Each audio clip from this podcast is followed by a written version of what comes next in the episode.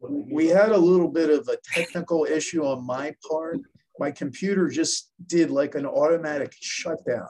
So from not being a really tech savvy guy, I have no idea. So hopefully the whole recording from the beginning will appear when we're finished this recording. I really hope it will.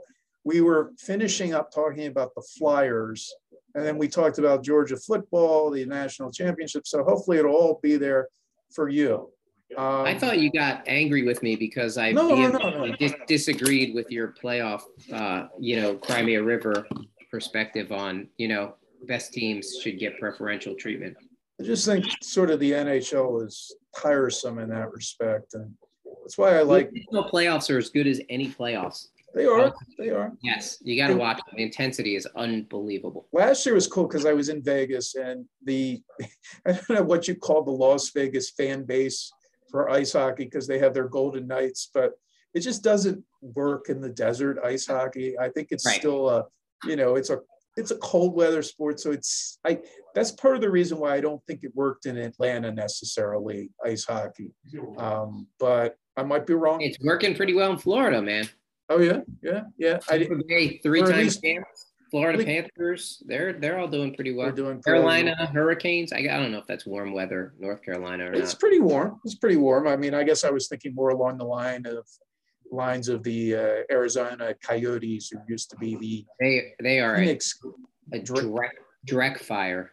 Yeah, and I and I don't even know if they're going to be able to pay their rent. So um, we will we will maybe, have to see. Maybe they'll move to uh, Quebec or something. You know, maybe yeah. we'll the old teams back. Maybe Hartford. Maybe the Hartford oh, Whalers back. I'd and love to get the Hartford Whalers back. Back and uh, maybe back with the Atlanta Flames. That used to be an old team for the those Flames, of you. Yeah. And uh, that's actually, you know, oh, let's not keep our stuff secured.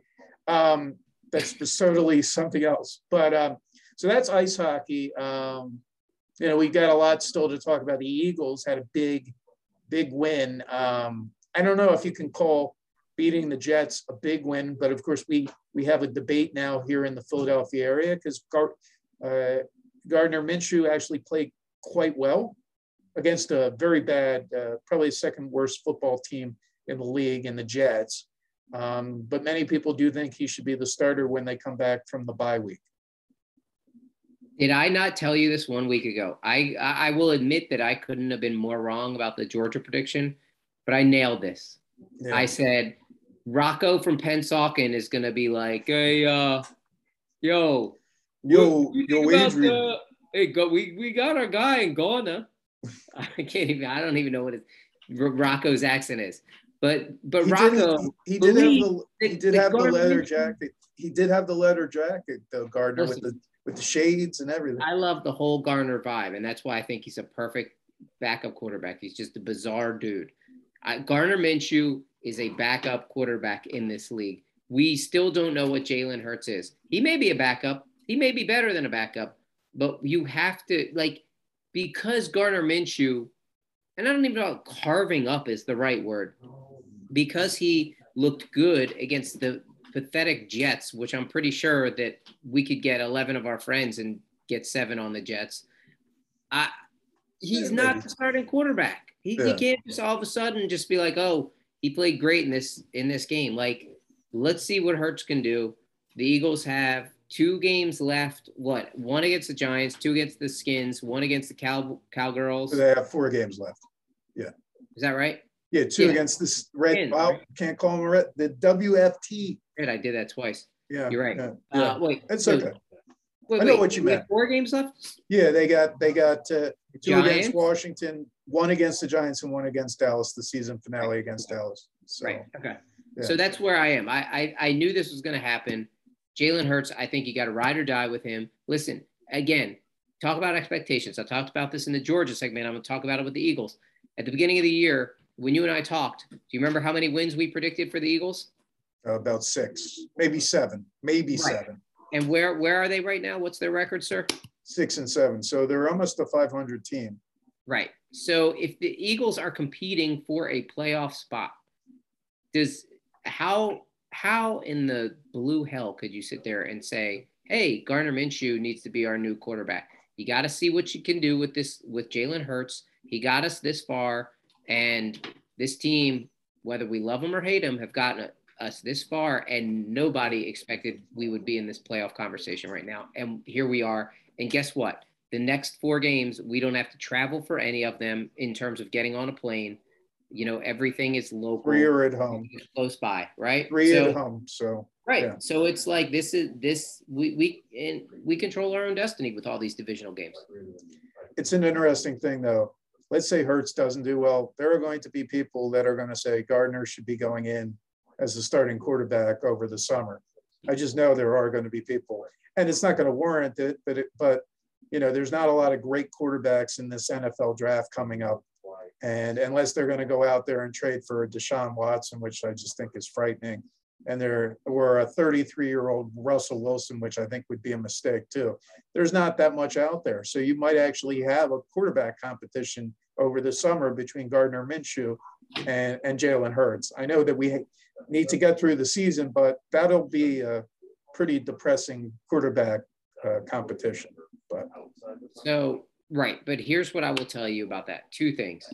One, the first one is if Gardner or if uh, Jalen Hurts plays bad the rest of the year, yeah. then you have your answer, right? You yeah. know, he like this year, the way that you have to look at it through this lens is we let's try to figure out if Jalen Hurts is the guy. Let's try to figure out if Nick Sirianni can mm-hmm. coach his way out of a paper bag. Yeah. Let's try to figure out if if there's anything salvageable on this defense and on this team, right? And I think I, I, think our offense looks pretty solid. We, we, we should be a run first team. I think Sirianni has proven to be probably a better coach. I'd say, unless they lose the next four games and get blown out, I think Sirianni has proven to be a better coach than than I thought he would be right. season one.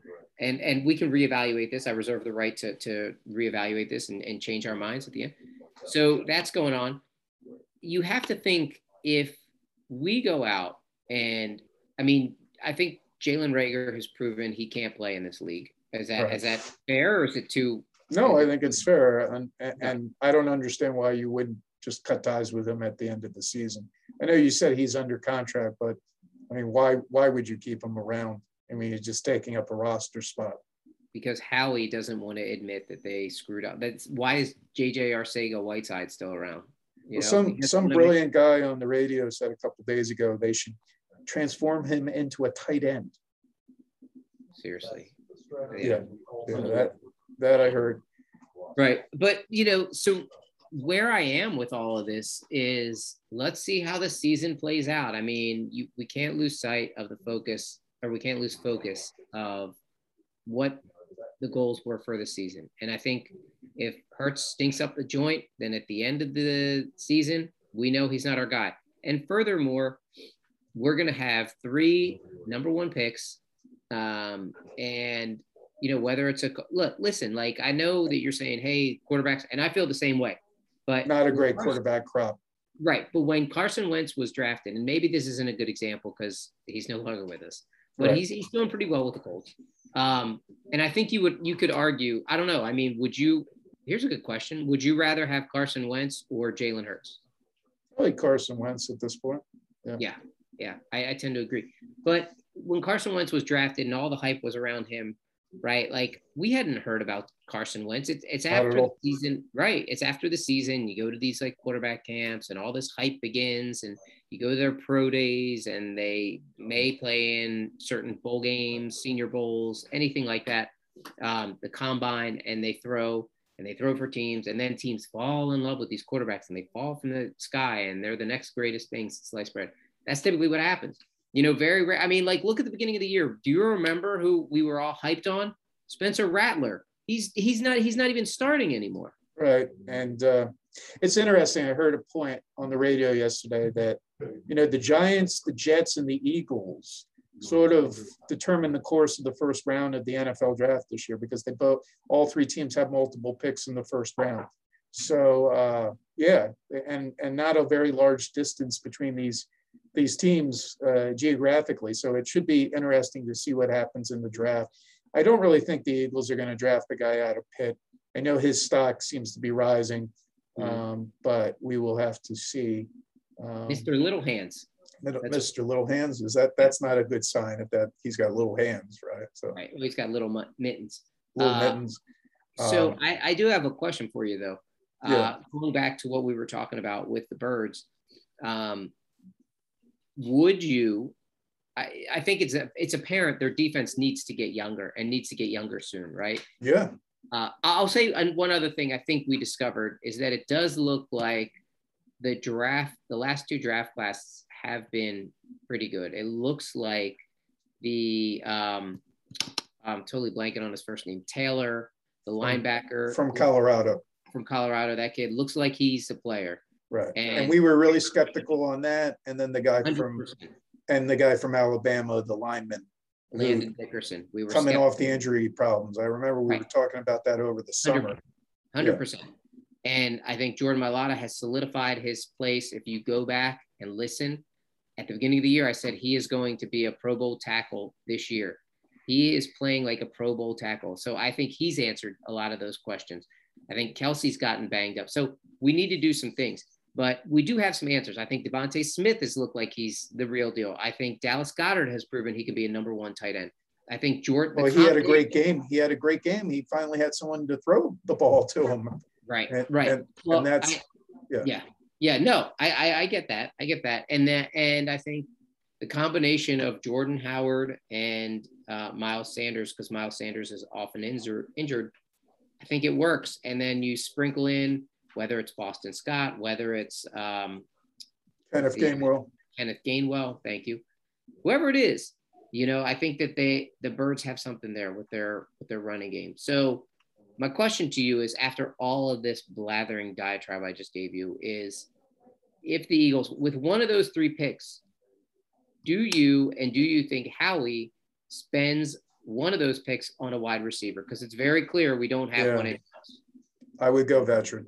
I would try and sign a veteran receiver. I just don't know who's out there. I mean, and I don't really know what he's capable of bringing in. But remember, he brought in, uh, was it uh, for that Super Bowl year? And, uh, you know, Alshon? Alshon Jeffries.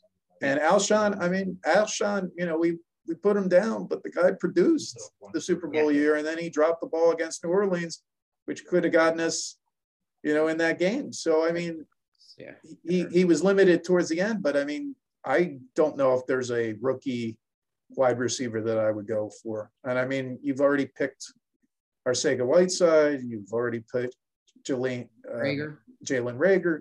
So I don't know if I would go down that line. Hightower, the names go on, right? Right. So yeah, I think they need to go all defense in the draft. In right. The first if round. You, if we let just hear me out, if we do that, if we go all defense in the first round, and then we come back, this is just I want people to keep an open mind about this. We come back, right? We go all defense in the first round. We are also going to have a crap ton of cap space next year, right? Because right. Carson's contracts off the books. A few other guys are off the books next year. We're gonna have a lot of money to spend um, at that point, you fortify maybe like to your point, maybe you sign an Allen Robinson or someone who doesn't get injured like Allen Robinson does, but someone who can play like him. Along that line. Yeah. Right, right. Along those lines. Um, I could see them getting like a DeVante Parker, but he also gets injured a lot. But uh, but you know, you do that and you fortify the defense a bit. You know, again, it to me, I think I will say this. I don't know that Jalen Reagor is 100% not the answer. I don't. I I, yeah, I, I sort of know that he's not the answer. I don't, he's not, yeah. I don't think he is. I don't think he is, but I don't also don't see him as the biggest problem. Like if you could right. fix one thing, to me, I would go right to the defense and just go to work. And I'd look yeah. at that wide receiver position. And then you might also have to reevaluate your defensive coordinator. What what type of schemes is he going to be running in the future? What is he going to significantly change his status going forward, maybe blitzing some more and, and going down that road in the future? Yep. Not yep. being so passive on defense. But I mean, that's something, you know, with with better personnel, you can also be more aggressive. Right. Yeah, I mean, man, I could talk. Yeah, exactly. And I could talk football all day. I love it. I love talk. I, I don't get tired of it. And uh, So we'll see. We'll see. It's going to be an interesting offseason. We say that every offseason for the Eagles. But the good news is, is look, they still have four games. They're in in a decent spot. I don't I don't know that the uh, I don't think that the Cowboys are. are it's gonna it's gonna depend amazing. a lot. It's gonna depend. Another collapse, though. It's another Cowboys collapse again. You think so? You're seeing uh, it? Well, I mean, I think they've already collapsed. Maybe they haven't collapsed to a you know eight and seven or whatever record, but they they have come down in stature a lot. I mean, they're yeah. maybe going to be the fourth seed in the playoffs versus a one seed, which right. means they're going to have to go on the road. They're going to have to play an extra game. I mean, yeah. so that's a big difference. Imagine them going to Green Bay, although teams have won in Green Bay, um, but that's going to be a difficult place to play. Can I drop a quarterback name on you that I have not heard anybody mention? Uh, is it a current NFL quarterback? Yes. Okay. For potential Eagle, because I think Der- this. Yeah. Derek Carr. Yes. Okay. Have people I, mentioned him? A little bit. A little bit. I, I love Derek Carr. Yeah. Love him. Love him. Or isn't he sort of like a Jeff George passer in the sense that he puts up gaudy numbers? And I mean, is he really a winner?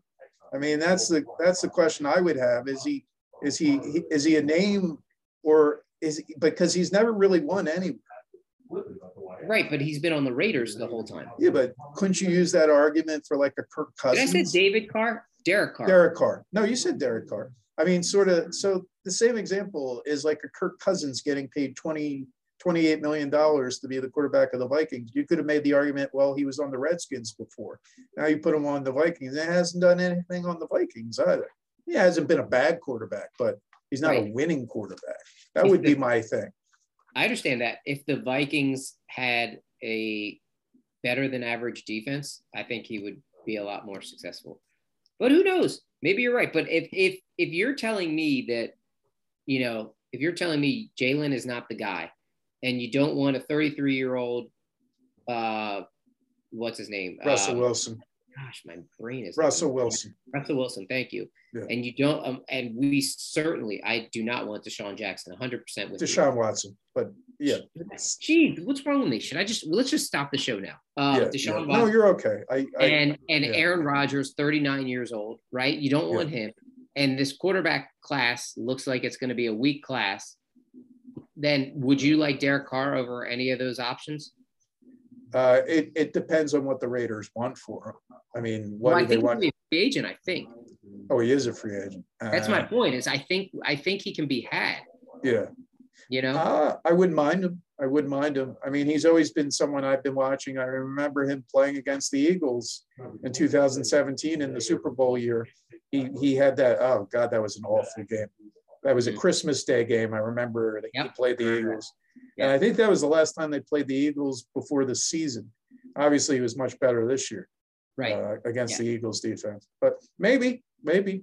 But I, I, I mean, that dude, he checks the box on arm strength. He's a big quarterback. He, uh, he, he's, he's usually like pretty healthy. I know he usually misses a game, maybe a game or two, but like, I, I to me, I, I would. That's a guy I'd love to see in this offense. Um, I don't know that the Raiders look, the Raiders haven't been good, and I, but I don't think it's been on him. So anyway, we'll that, that, just keep that option in the back of your mind.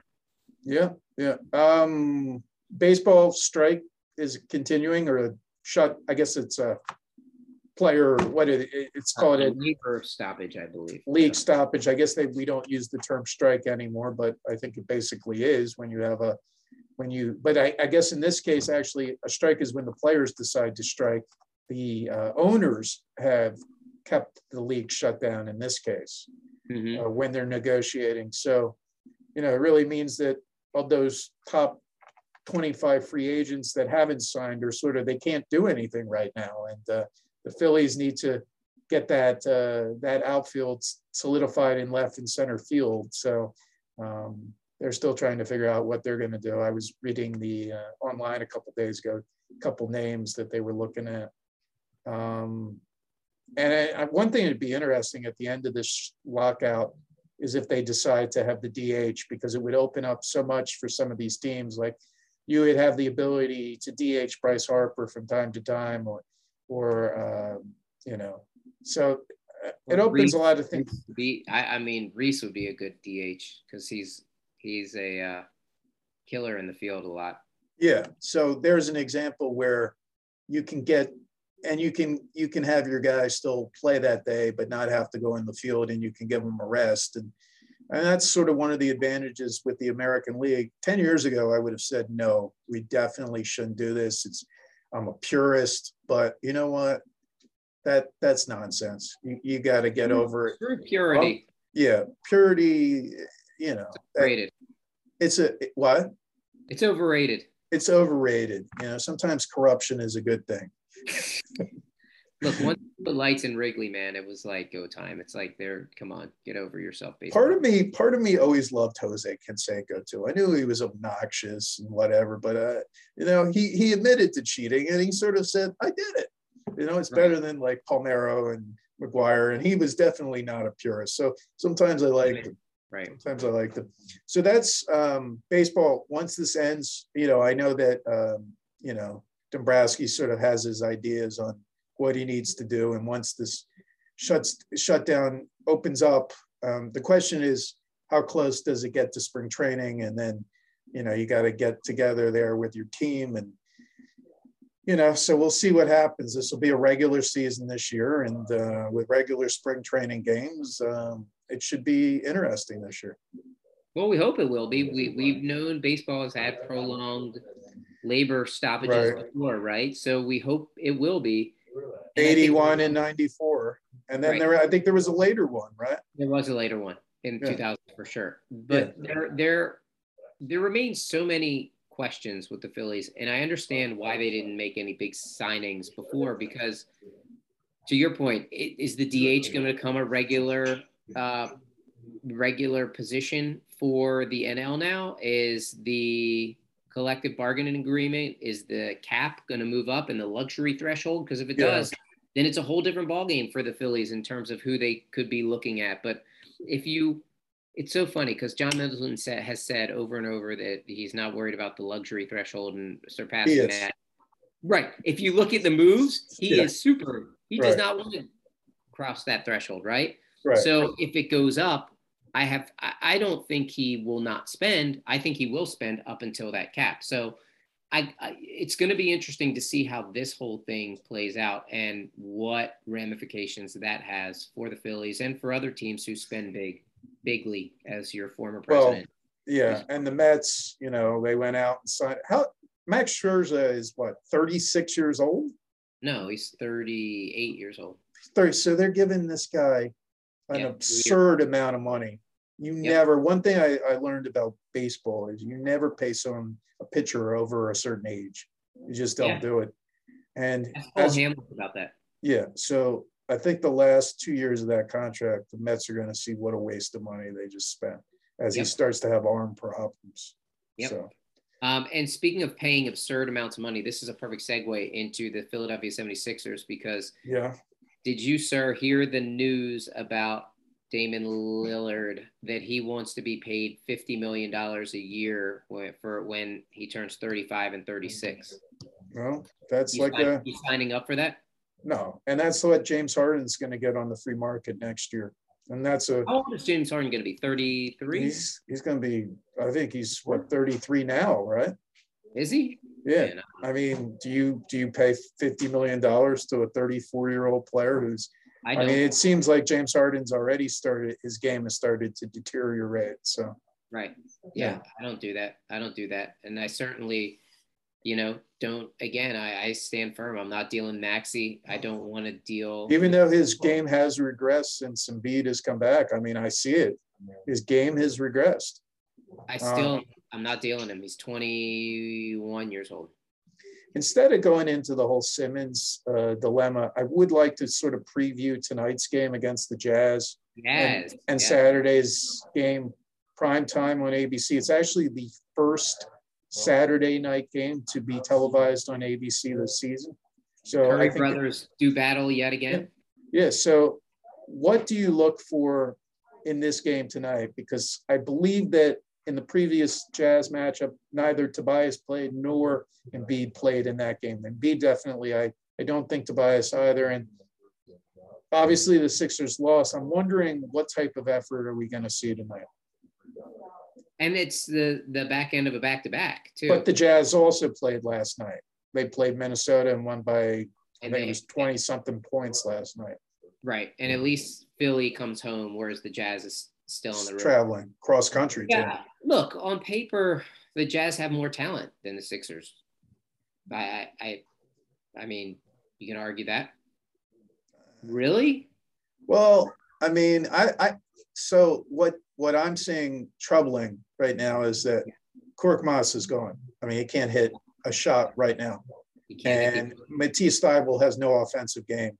It was pretty obvious watching the game, watching both Hornets matchups against the Sixers this week, and I caught both of them that I mean, Embiid is appears that he's back in shape, which is a good thing. Man, does he look good? He looks amazing. And uh, but really troubling was Korkmaz and Matisse out there, and you know, Doc has been running with a, a complete second team unit without Tobias even in there, and sometimes you're wondering where the heck is this offense coming from? Uh, yeah. You know, is it coming from Drummond? And is it coming from Georges, Georges Niang? I mean, where is this offense coming from? So um, I, I think they're going to have problems. I think that they, I think it's in the third quarter where they go with the second unit, uh, primarily to, to rest Embiid, uh, if I'm correct, but I might be wrong.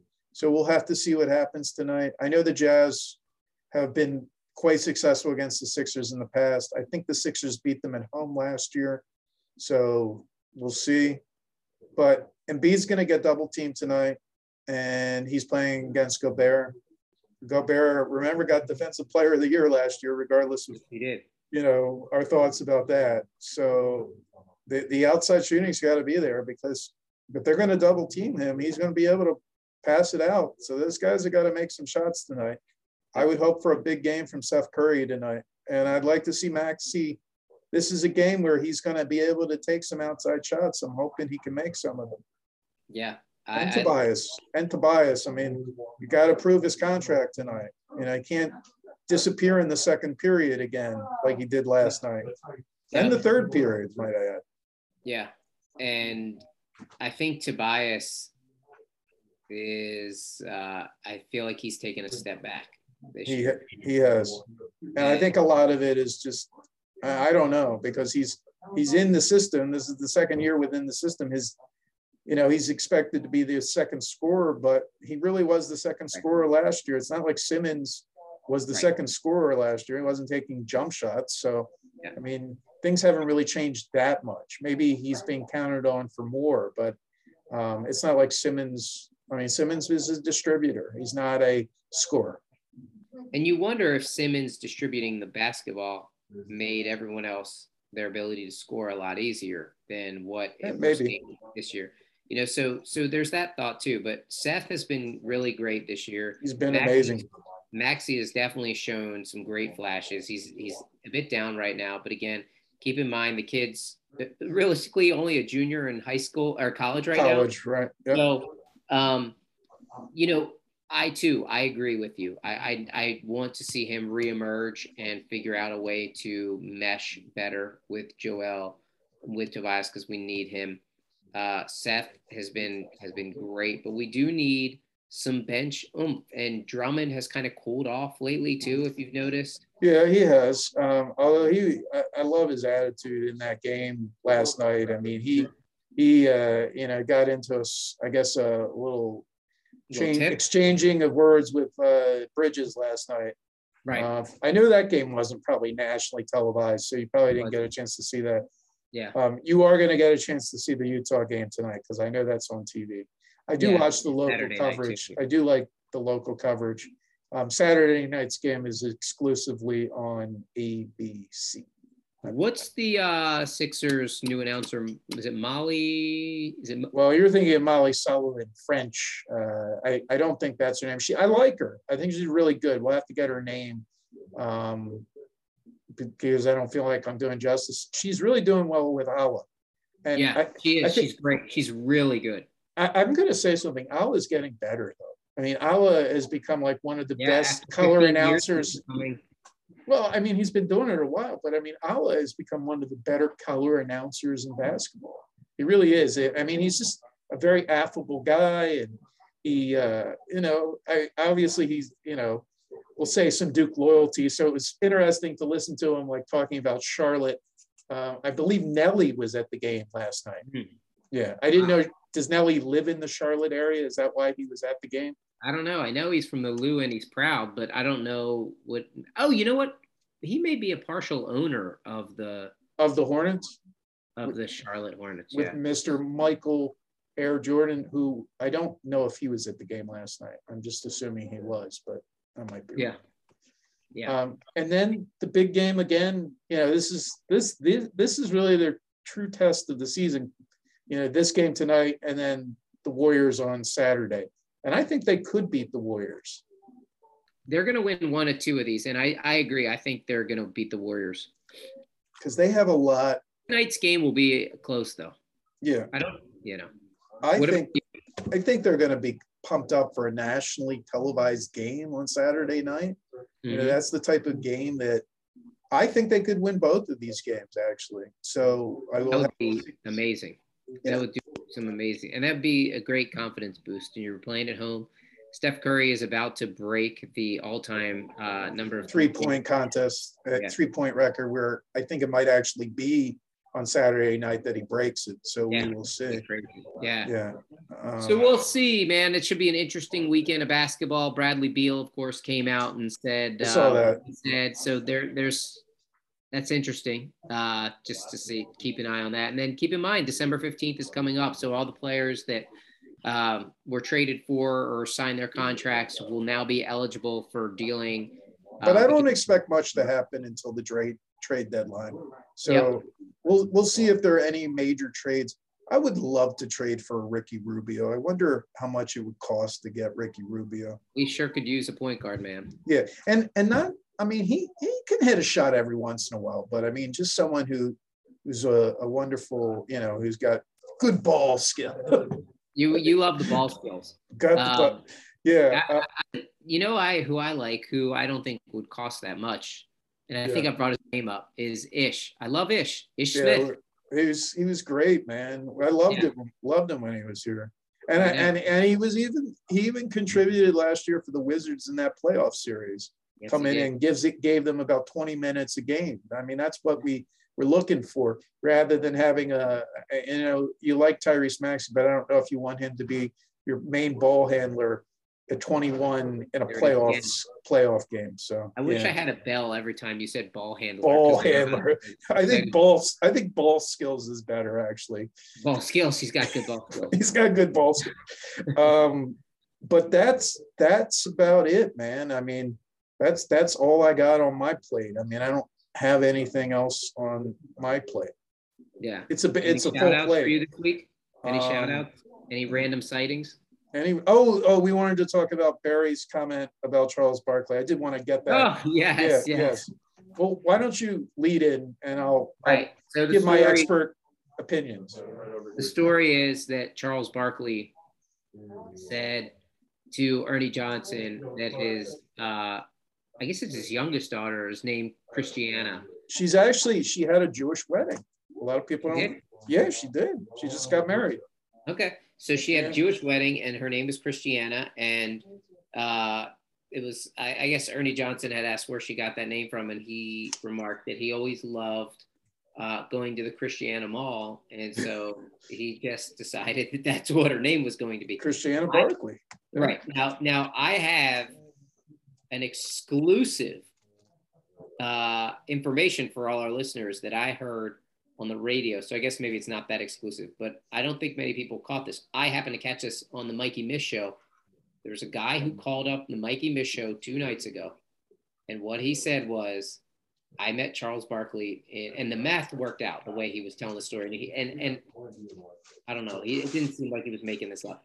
He said, I met Charles Barkley uh, whenever it was, in 1989 or whatever it was, and said, um, I told him that my daughter was named Christiana after the Christiana Mall. And then Charles went and took his story and made it his own. Now, all I'm going to say about this, hear me out, is that two things. One, Mikey Miss, who knows Charles, I met Charles Barkley once, but Mikey Miss knows him way better. You, did you get, no, you got me Moses Malone's autograph. I remember that. No, I didn't. Yes, well, then I have it. I mean, I I, I, I never have met it. Moses. You never met Moses? I thought No. like a relative or someone you knew at the airport or No, I met Doc at the airport. oh, you met Doc at the airport. twice, twice at the airport, as a matter. Well, he, I guess he flies a lot. So But uh, but so um, no, I did meet um, Charles Barkley in Atlanta the night of the NCAA tournament when it was here, and there was a tornado that rolled through Atlanta. I think it was 2009. But anyway, uh, so but Mikey Miss said that Charles, that's something he would do, would steal this guy's story and make it his own. The other thing is, I think I don't know if I put this in that text to you guys, but geographically, it's kind of weird that he would go all the way to the Christiana Mall in Delaware. I'm not saying it's not a great. tax free shopping, man. Back in the 80s, tax free shopping. Do you think he gave Charles Chuck gave a crap about tax free shopping? I He think was the throwing guy guys through windows. I think the guy is a little bit cheap from what I get the the impression. Even even though he's rich, I, I- I still get the impression he's cheap. So, I heard he's really generous with his money. well, All right. So, what- what's your theory? Give us your theory. So, my theory is I do think that the, he stole this guy's story. I poor, poor guy who called in. But you, what's your story? I, What's your, I like the Christiana idea. You know, I, I sort of like it. I mean, I guess I'm a homer, and it makes me feel like important for some reason. The fact that I need his daughter to be named Christiana shouldn't really, you know, make me feel good or bad. But I guess I get excited by the little, you know, connection to the first state. I mean, granted, we have the president who's from Delaware, um, so we get excited about these little things. You know, I get excited when they're from Delaware. what? Joe Chris Biden. Godwin. Chris Godwin. Um, I got excited. There used to be this guy in Phoenix when I lived there from Phoenix Sports Talk Radio. And his big thing was, oh yeah, I used to go to Rehoboth Beach in the summers and eat a, eat at uh, not Grotto, but he ate at Nicola's. That got me excited. Or when I've heard that mentioned on the radio by other people, Tony Bruno used to mention that. For some reason, that got me excited. That, that stuff gets me excited. The little Homer stuff. So you know who Dave Grohl is? uh, yeah, from uh, Foo Fighters. Yeah. So he goes in vacations every single year in Rehoboth. Wow. Yeah. It's Wow. a known thing. You should Google Dave Grohl in Rehoboth. And he goes, I think it's like in July every single Well, I might have to go see him. Go see him, man. See, maybe he'll want to be on the show. We're still waiting for guests, guys. If you if you ever know interesting guests, I I would love to get Mikey Miss on here. I know he would never come on here, but he had this great idea yesterday. Like, do uh, no, it wasn't Mikey Miss. It was uh, Angelo. Angelo. He had this idea yesterday. Um, Angelo, not Angelo. What am I thinking of? Um, because because because Angelo would never have that idea anyway. Angelo. yeah. try and do something nice for someone without seeking any reward and it could be something small. And i just thought that that was the greatest idea some of the people that were mentioning things. So like what i did today was i this this woman was behind me uh, near the the the soda ca- uh, you know refrigerator at wawa. And i was like let me buy you a drink. So i did that at wawa. And he was emphasizing the the goodwill you know, like through small gestures yesterday. And I just thought that that was such a great idea. And I did it today, but hopefully a lot of people are doing things like that because we need to have a lot more happy people on this on this planet and more in this country, definitely. So And a lot of times it doesn't take much just to sway the momentum in one way or another. I was at the grocery store two weeks ago, and this woman, I don't know, she was like bringing up her groceries or something, and she was she was short, like you know, and uh, I, I don't know what was it was a weird kind of thing, but anyway, I gave her a, a dollar because, and I was like, yeah it's a good gesture. but like, yeah, but it's it it, it doesn't cost anything. I mean, it's like No. will make someone's day. You know, just I agree. Just be aware. Try to help people out. And open the door for Do people. It is such a nice thing to do. Completely agree. Yeah, and those there is a segment of people that get offended. You know, I, I've heard that there's a segment. I don't know if this is true from women that women don't. Some women don't appreciate having the door held for all open for them because it's deemed to be a sexist thing. I, I don't agree with that. I, I hope that that's not true because. I can't imagine that ever being sexist. Uh, yeah, I mean, if you ever get called an asshole for holding open the door, like, fine, I'll take. It's a good compliment. You know? It's a good compliment right. to have. Exactly. But I don't really have any shout outs. I really don't. I mean, neither I, do I. I'm glad you brought up the Christiana Mall thing, though. Yeah, yeah, I wanted to get that out there because uh, that was definitely discussed in in the text. Uh, I have one. I have one random question for you. Yeah. Uh, well, I have a random answer, but yeah. All right. So I noticed on the news here in Atlanta the other day that they were interviewing somebody. I think it was the local news. It wasn't the national. I watch a lot of news. I think it was the local news because I do still love. I'm. I still love local news. Yeah. Damn, I miss Jim Gardner and my Philly action. He's gonna retire. Jim Gardner's I know, retiring. I know. It's very, very sad. We come home when we go back there to to New Jersey, um, and we used to go back to Delaware. Like we would we would honestly be like eight hours out and be like, we can Where make it Jim time Gardner? for Jim Gardner. We can. That is going to be, folks. That is going to be a bloodbath to determine who Jim Gardner's successor is, because there are people that are already positioning Walter Perez. A lot of these guys, uh, Rick Williams. Oh, give it to Rick Williams. Come on. Yeah, but Rick has got Sharrie as his partner. Do you actually, if you're going to make, are you going to make Rick and Sharrie the co-anchors? So, I mean, there's a lot to it. I know it sounds ridiculous talking about this, but there's a lot of egos going into that at, at Channel 6. And, and some people say maybe we should hire a fresh face from another affiliate in another part of the country. And that might be an idea.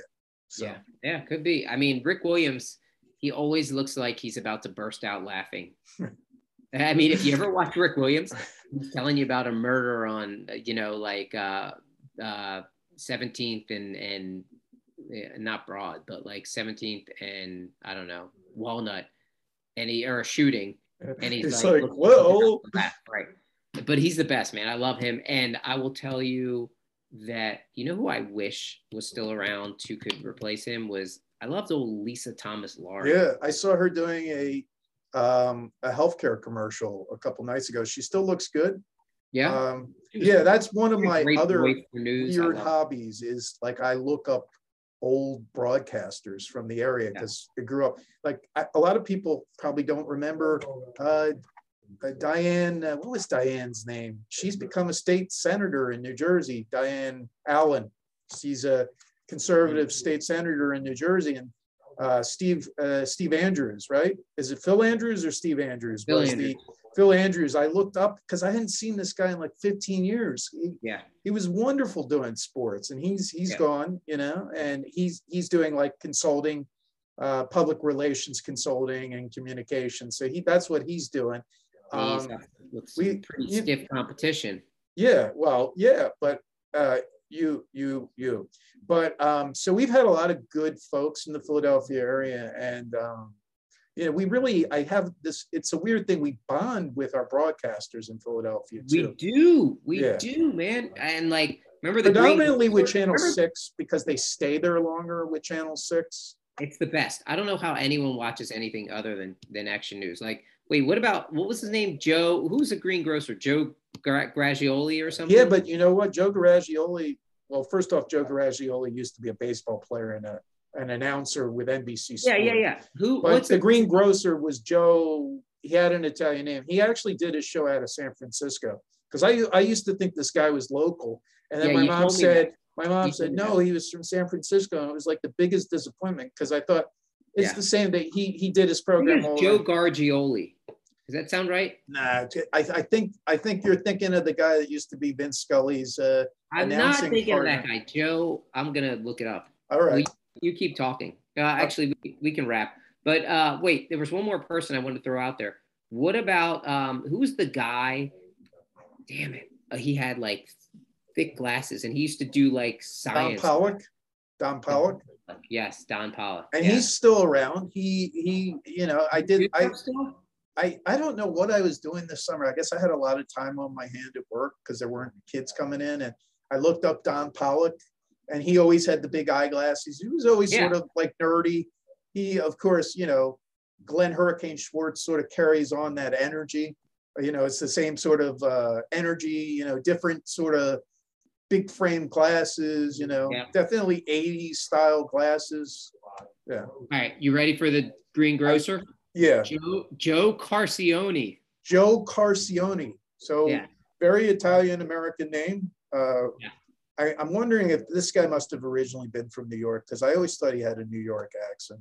So uh, Joe Carcione. It sounds like he was straight from Italy. Uh, oh, okay. So no, probably didn't matter. San Francisco produce market. Your yep. mother's Charlotte is completely correct. Right. Well, depressed my dreams because I always wanted to go hang out with him down at the Philadelphia South Market. I thought he was down there, but I guess yeah, we're betting.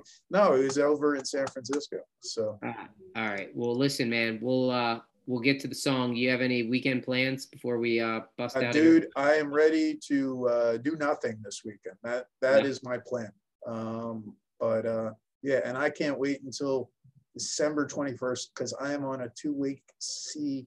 We, when you take a break, what is a sabbatical? I'm in a two weeks. Are we going to be doing the show over the holidays? Of course we will. Of course we, we will. Are?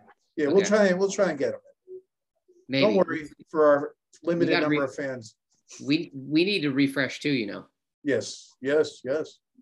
All right, ready? Here we yep. go. Rock and roll. Oh, I forgot to turn my sound up. Ready? Here it is. I forgot to hit play.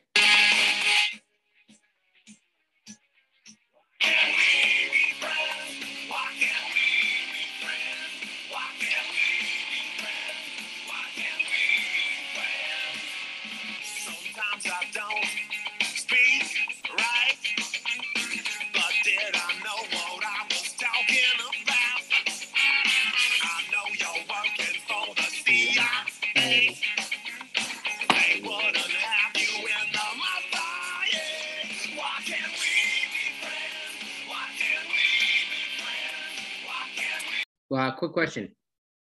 Really? No, I'm not doing it. Hey guys, how you doing? It's 1973. Do we have some music ready? What the fuck? You didn't even tell me we were starting with your magic. I did the, I did the, I did the fingers. There we go.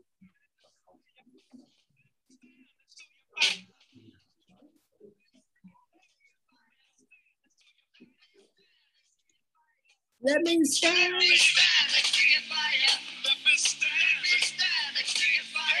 Are they saying Levinstein? They're not saying Levinstein. Levinstein in your in your hymen. They're not saying that. They're saying, "Let me stand inside your fire." You know, I I was doing the fingers, but not really. I guess maybe not a good job. I realized though, you know, it's really cool here at Tutoring Club. We just bought an abacus for kids, so that you know, because a lot of kids, I don't know about your children, did they start counting with their fingers? Do they do addition with their fingers, yes. or did they start? So an abacus, I never had one as a kid, but now we have this really cool thing. It's really it's up at a table, but maybe for a future show, I'll bring back the abacus and play with it. I mean, if that's not going to be the biggest watch show, I think people that listen are going to tune in just to watch that. Yeah. It'd be amazing. I'm so, not sure. What the hell is an abacus though? Is it like like uh, um, like speak and spell? No, no, no. It's like um, it's a line. Uh, there's like five lines, uh, and they're held together, um, and there's balls. I guess circular shapes on a line, and you can use it for adding. So if you have four balls, no, I mean, so there's ten of them on a line, so you can do adding and subtracting. Doesn't that make sense? That's I don't. Awesome. I think I look yeah. better darker, to be honest with you, than in, with all this light on me. But. I think I think the thing is, a lot of people are tactile learners, which means they need to touch it or visualize it. Right. I'm, I'm a type of learner that, yeah, I, yeah. I always could do. I could memorize things rather easy, um, just not in science. I think it had a lot to do with the fact that with the history and the facts and the dates, you just get into grouping and chunking things. So uh, unfortunately, my memory uh, hasn't been the greatest. I think it's just a lot of things going on. But um, enough with my personal life. well, we you're a chunker. I mean, we we. I'm a that. chunker. I'm a chunker. Yeah. So last, I did yeah. watch the Georgia game. I want you to know I, I had a play on Saturday night, and I watched and I watched the Georgia game, and I know that you must have been pumped up when they went up ten nothing, and then I don't know mean, I guess Bryce Young came to play because the offense looked good and the their defense was really good. And I know that you weren't in a good place on Saturday night. No, I really wasn't, and uh, I'm glad you're bringing this up so I can relive it again. But well, no, uh, I want you to get it out of the system because, to be you. honest, it's gone. And more than likely, these two teams are going to play again, Georgia and Alabama, in the national championship. Because I know that I had reached out to you this week, and when the Final Four playoff rankings came out, and it's the first game is Alabama against Cincinnati. I think you are giving Cincinnati a greater chance than I am. I, I don't think they have a chance in heck. I don't even think they're going to make it close. I think that you give Alabama what three weeks to prepare for for uh, Cincinnati, and they're going to be in a in a game where I mean, what eighty percent of the fans are going to be Alabama fans. I mean, it's not going to be a pretty sight. I mean, that's just my opinion. And then it's interesting with the Georgia Michigan game because obviously half my family are big Michigan fans, and then I've got you who I, I'm I'm I'm pulling for Georgia in this one, actually. Uh, I've never been a great Michigan fan because uh, I never liked Bo Schembechler. I, I, know he was a good guy and everything, and just not a gigantic Michigan fan. And um, that's why, I mean, as a football person, though, usually talent wins out in these types of games, and Georgia has much more talent than Michigan. And that's why I think that Georgia will run away with this game. It might be close at some point, but I think they're going to run away with this game. You're predicting two blowouts in yes. the semi. Okay. But I mean, most of these playoffs have been blowouts the last couple years. There, there haven't been that many good games. So right. So what I said with Cincinnati, just so we can get it on the record, was I didn't think Cincinnati was going to win. I said they were going to keep it surprisingly close in the first half, and then Alabama was going to pull away and run away with it in the second half. And those, I think, were my exact words. So I do think it Alabama, was a text. So it, it was. Know, I think right. those, those were my exact words via text. So I do believe that Alabama will still win. I think they'll still win by uh, double digits probably, but I do 20 think points maybe 20, 20 points probably. Yeah, we'll see. Maybe maybe closer to 14, but we'll see. It maybe maybe 20. Who knows? But uh, I think Alabama will win, and uh, I think Cincinnati's probably um, they have some weapons, but they're they they're not going to be able to match Alabama. So yes, Alabama will win convincingly, despite a close first half. And we can break it down as the game gets closer. And then yeah, three weeks to do that. Right, and then Georgia, Michigan will play in the Orange Bowl, and uh, I like our chances there. I just think Michigan's strengths uh, our, our Michigan's strengths play right to our strengths, and I think where they're weak, um, you know, I, I, think where we tend to be strong. So um, I think we're just overall a better team than them. More, much more talent. So you know, more. no one thought Michigan was going to be in this place, and when when push comes to shove, and that's the the test, the eye test is that Georgia's a much better team than Michigan. They must have they played poorly. Now you know we can have this conversation. Uh, afterwards, 10 days later, what happens when Georgia plays Alabama again, which I think is going to happen. And you're going to have to go to work because they're going to have 10 days to come up with a, a different game plan than they did previously or make the previous game plan that didn't work work this time. But that's, you know, that's down the road. Right. And here's the thing with the Georgia Alabama game where I netted out. I was really upset during the game. I was really really angry. And then we had some Mexican food, and I was doing a bit better because I enjoy Mexican food.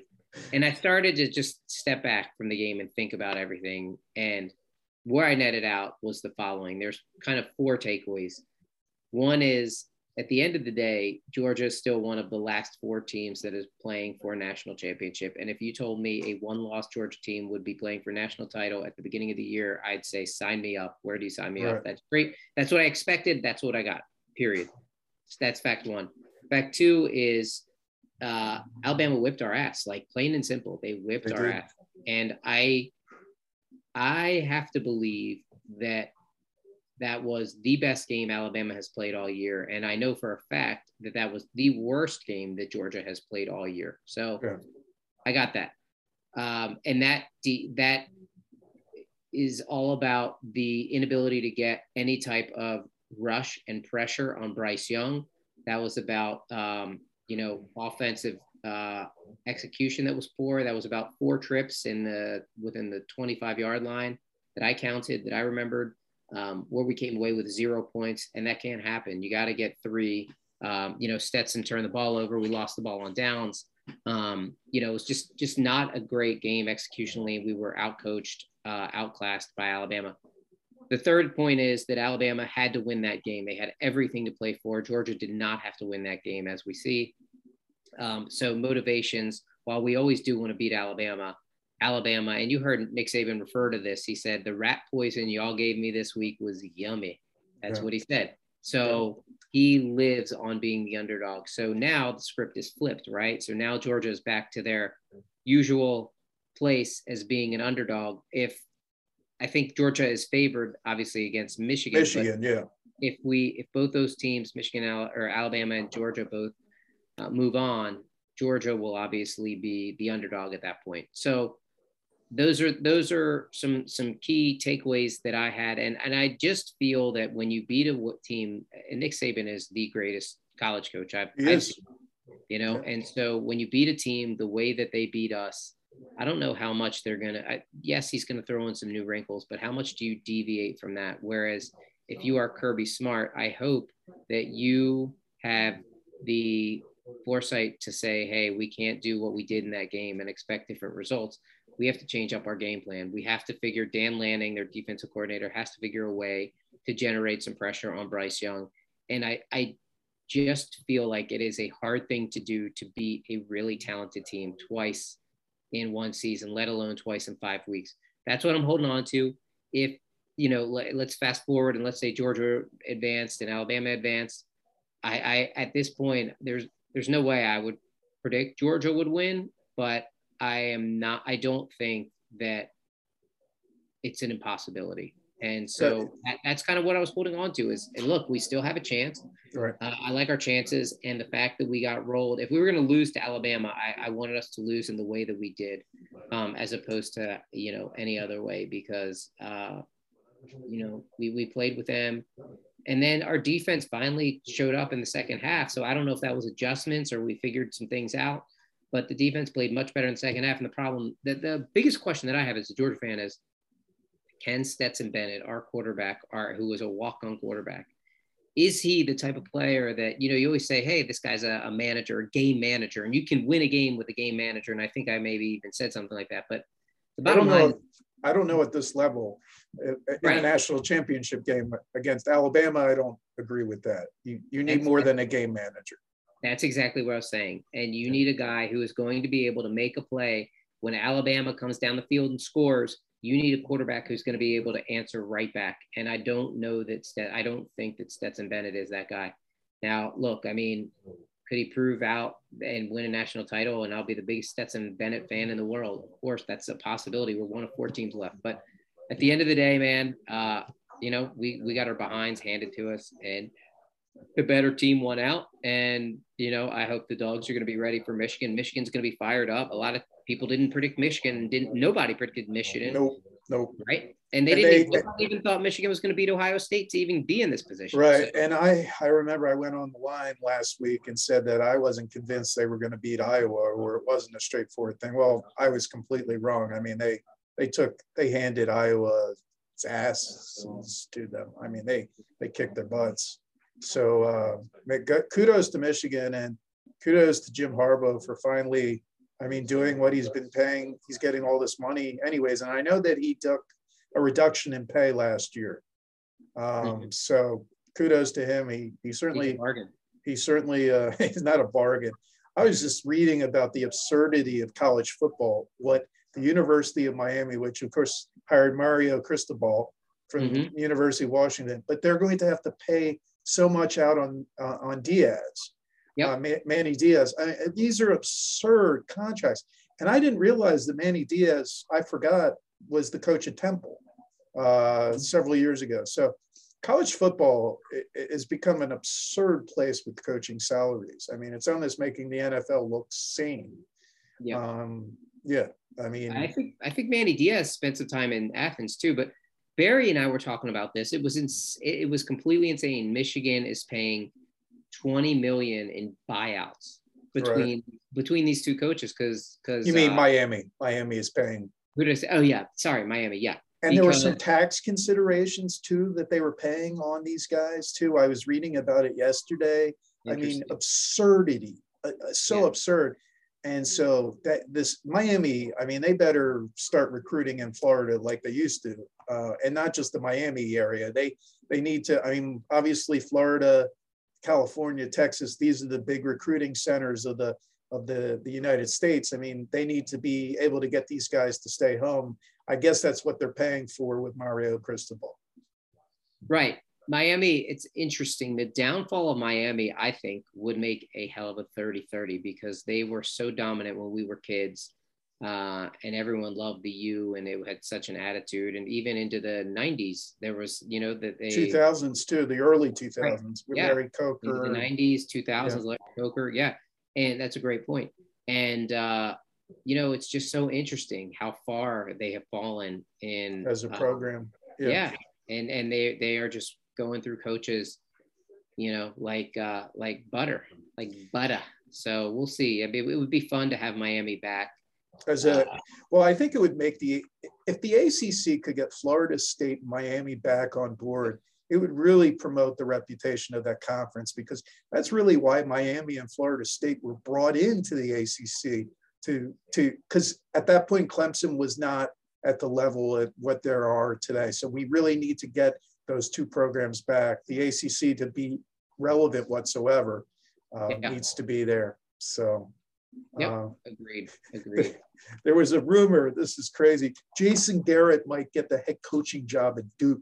So that's another the evolution wow. of Duke football. I mean, I don't know if that's a good thing or not, but um, I can't believe I'm talking about ACC football on a Thursday. But yeah. um, and We're then, taping on a Thursday, which is different. We've been taping for Friday, Fridays. but we, we needed to change it up a little bit. So, what happened with Oklahoma? I, I saw a couple coaching names. Was it the uh, coordinator for Clemson that got the job?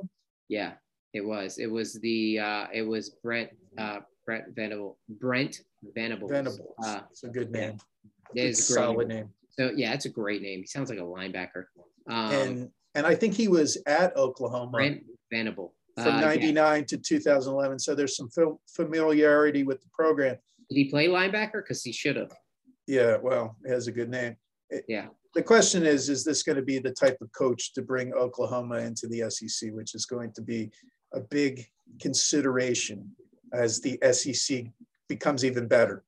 It's just right. becoming a better conference altogether. So he, uh, yeah, I mean, look, he's coming from the ACC. So ACC is is good competition. It's not the SEC's level, but right. it's still good competition. And he, like you said, he has uh, he he played there, right? So he played at Oklahoma. Right. And do we confirm whether or not he is a? Uh, I'm trying to look at his where he uh, he did play linebacker. Okay. He did play linebacker at Oklahoma.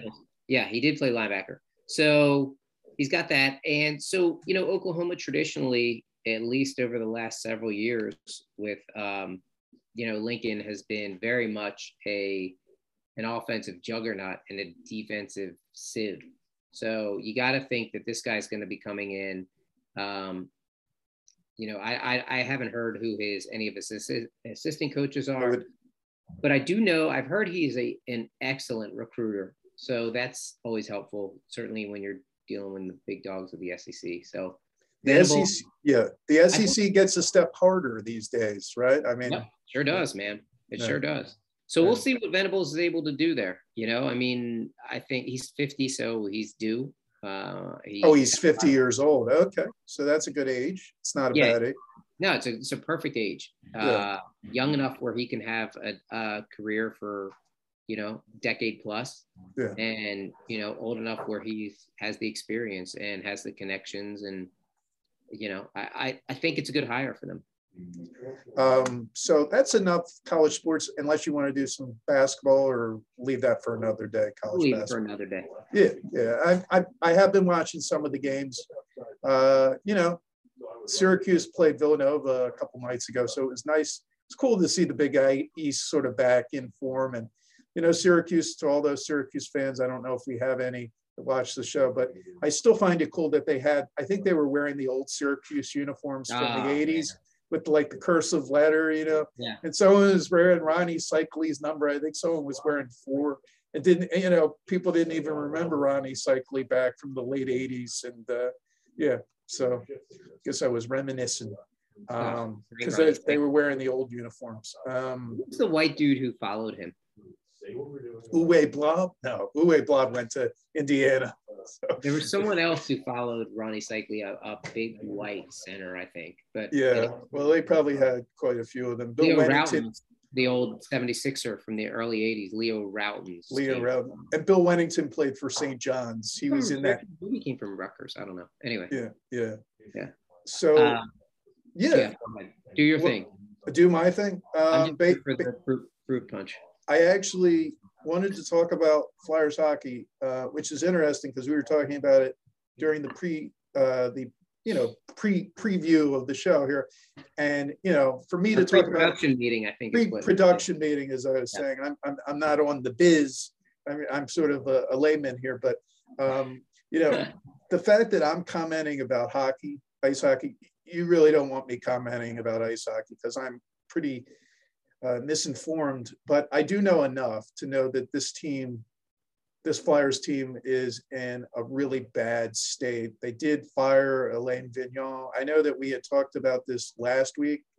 Would he be fired? Of course, he was fired on Monday. Uh, the team has now lost 10 games in a row. What did uh, we say when we said, would he I think? I said, I think we were sort of, I thought they would fire him because generally when a team loses that many games and I think I had said in two sports, ice hockey and uh, European football or international football slash soccer. You usually right. do see that happen. You'll see it, you know, regardless if the coach should be fired or not, you do see a firing. Yeah. Um, and does is this really going to change anything with the Flyers that they don't have the talent that they need? You know, that people still say, well, you know, this team isn't tough. Like this is a reference from the 1980s and the Ron Hextall and Pelle Lindbergh days. That's not going to get it done. They just don't have the talent. And some of these, you know, the playing when they lost to the Lightning, the, what was it, seven one, and uh, they they lost to the Avalanche. I mean, some of these scores are are, are bad. They're just really bad games. Yeah. So, they are the the expansion Seattle Kraken have more victories, coached by do you know who? Dave Hakstol. Dave Hakstol, former head coach. Yep. Yep, a former head coach who now coaches an expansion team, has led them to nine wins, whereas the Flyers have eight. Uh, the Flyers' goal differential, which because you mentioned that they lost seven one, so I was looking at this. The goal, their goal differential is they're a minus twenty six, which wow. is the fourth worst in the entire league. So, because I've noticed that too. It's not just the Flyers are losing; they are getting hammered. Hammered, yeah. Hammered, right? And so, of course, in hockey, since everyone makes the playoff, half the league makes the playoffs.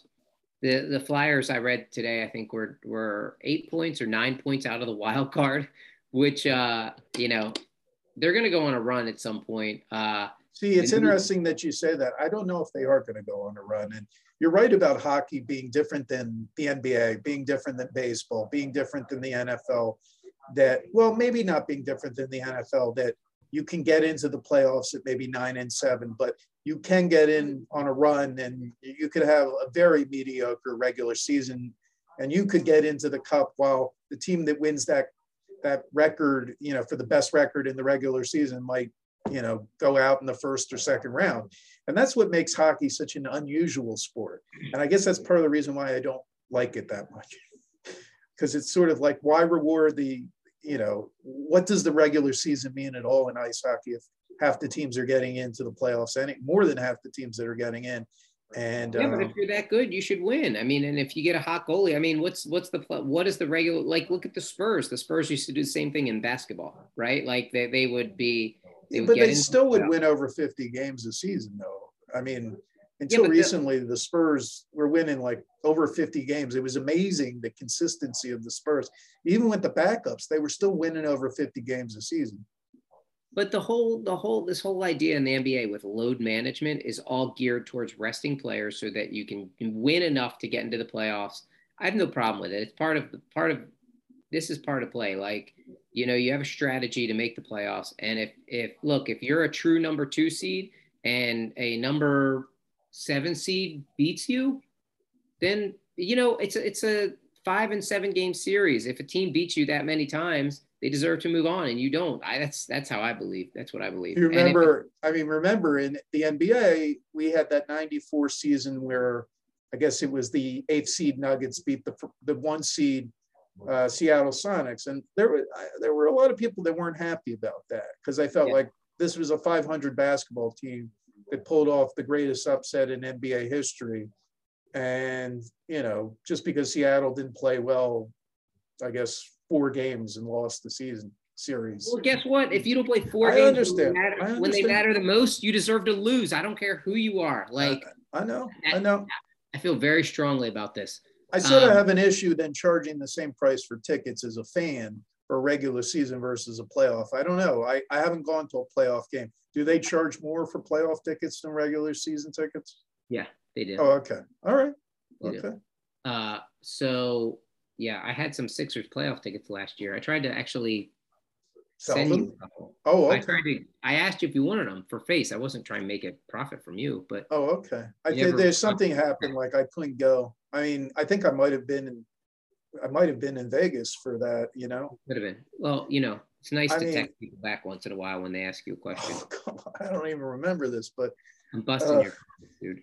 Uh, I, here's what I'm going to say about the Flyers. So Mike yeah. Yeo is their coach, and I heard Chuck Fletcher the other day on the radio talking about he wants to give him a chance because there was all these rumors that Rick the Rocket Tocchet is coming right. back. Is in consideration. Which is such a classic Flyers move, right? Like right. just keep recycling these these dudes that just come back and you know, and it's like But the argument against that is Rick Tocchet, I think he was in